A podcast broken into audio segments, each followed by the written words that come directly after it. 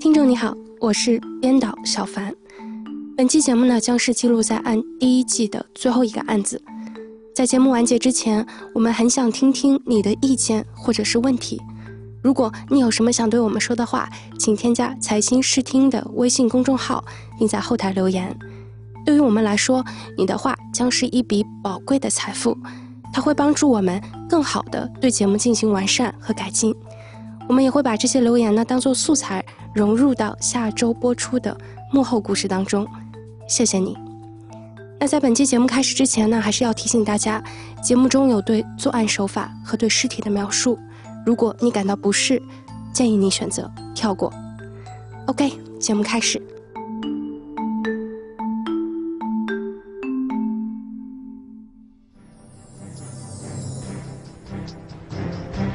观众朋友，大家好，这里是中央电视台新闻频道，欢迎您收看《法治在线》。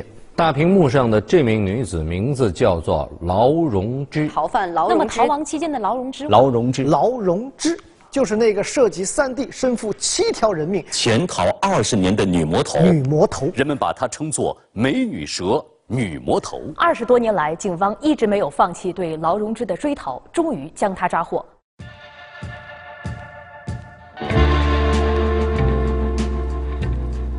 关于江西籍逃犯劳荣枝，坊间流传着不同的故事。有人称她是杀人女魔头，有人叫她恶毒美女蛇。而就在消失二十年后，这个似乎只存在于传说中的逃犯，在大数据的帮助下被警方抓获。劳荣枝的人生和尘封二十多年的几起凶杀案，由此被重新搬到了公众的面前。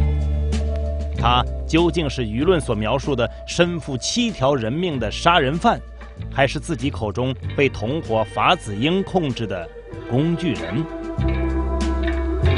这个不是庭审老女说，我一直想摆脱，摆脱不了他的，他是看不上。按照法子英自己的说法，他呀，小女孩嘛，呃，可能觉得我这种打打杀杀的这种生活，他很崇拜。他还跟法子英讲，干脆一把火把它烧掉，要不然我的指纹都在上面。我发现这个女的跟男的站在楼下。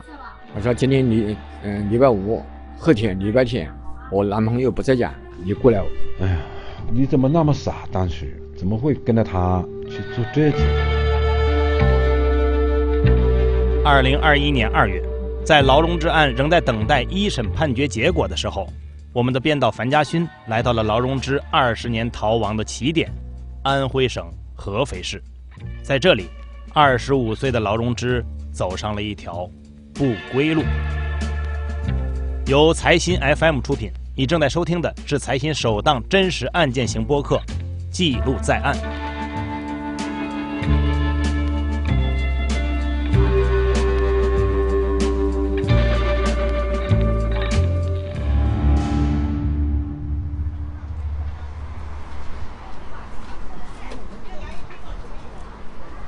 二零二一年的二月。我来到了安徽合肥庐阳区一处叫做恢复楼的居民区。一个在一楼开小卖店的住户告诉我，二十一年前的夏天，这栋楼里发生了一件恐怖的事情。而故事呢，还要从一种特殊的气味说起。就是咱们邻居发现的，有味道是吧？对，有就是怎么怎么发现的呀？臭，臭啊！您原来是住在哪儿？是住在一楼吗？二楼。哦，就住在它旁边是吗？对。您见过他？小卖店的店主告诉我，一九九九年七月二十八号前后，邻居们都反映楼里面呢有一种难以描述的臭味。家住在三零九室一位姓于的住户向我回忆，当时他楼上楼下敲门询问了各户人家，是不是因为天气热，谁家里面有什么东西坏了？结果他发现整栋楼里只有二零九室一直没人开门回应，他觉得事有蹊跷。就报了警。那个时候，你发现味道了以后，那个难闻的，因为我下午就发现了，晚上报的案，然后等到人来，得得六六七个小时，那时候就不能闻那味道，都屎臭腐烂的味道。公安都戴口罩，我也没戴口罩，知道吧？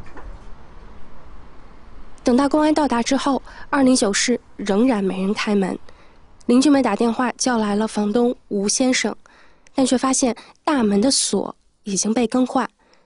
小卖店的店主指着现在二零九室新安装好的窗户，告诉我，当时呢，由于楼层较低，再加上二楼有一个开放式的阳台，警方曾尝试搭上梯子，从阳台直接进入到客厅。直接我们那时候他家还没装潢，直接从这边进的。哦，从这个直接从这儿进去的，从阳台进去的，阳台门窗封死死的，就是客厅也门窗封死死的，都封死死都用布条贴的，都闻不到味道。哦哦，你哦木条也贴都贴上了，门都贴上了。嗯，此路不通，警方决定撬开二零九室的门锁。家住在三楼的余姓住户跟我回忆，在大门被踹开之后，他拿着手电筒帮忙照亮。先是看到了客厅，然后看到了次卧。我照他家狗，我照哪？我照我这我照哪看见呢？我没有，还是他发现的，公安发现。他有个铁笼，他家铁笼我我我就怀疑，我他家没养狗，怎么没铁笼那个地方？我就对着笼子照，发现了有个人脚。你可能没大听懂于大哥刚才说的话，我来重复一下。他说还是公安发现的，还是他发现的，公安发现。公安说有一个铁笼，他有个铁笼。他说铁笼，我就怀疑。我说他家又没有养狗，我就对着铁笼子照。他家铁笼我我我就怀疑，我他家没养狗，怎么没铁笼那个地方？我就对着笼子照，发现有人在里面。发现了一个人脚。想要收听完整版故事，欢迎大家下载财新 app，并在首页的右上角找到耳机的标志，点击进入财新 FM。也欢迎大家关注财新视听的微信公众号，在那里你能看到由我们精心编辑的案件资料和照片。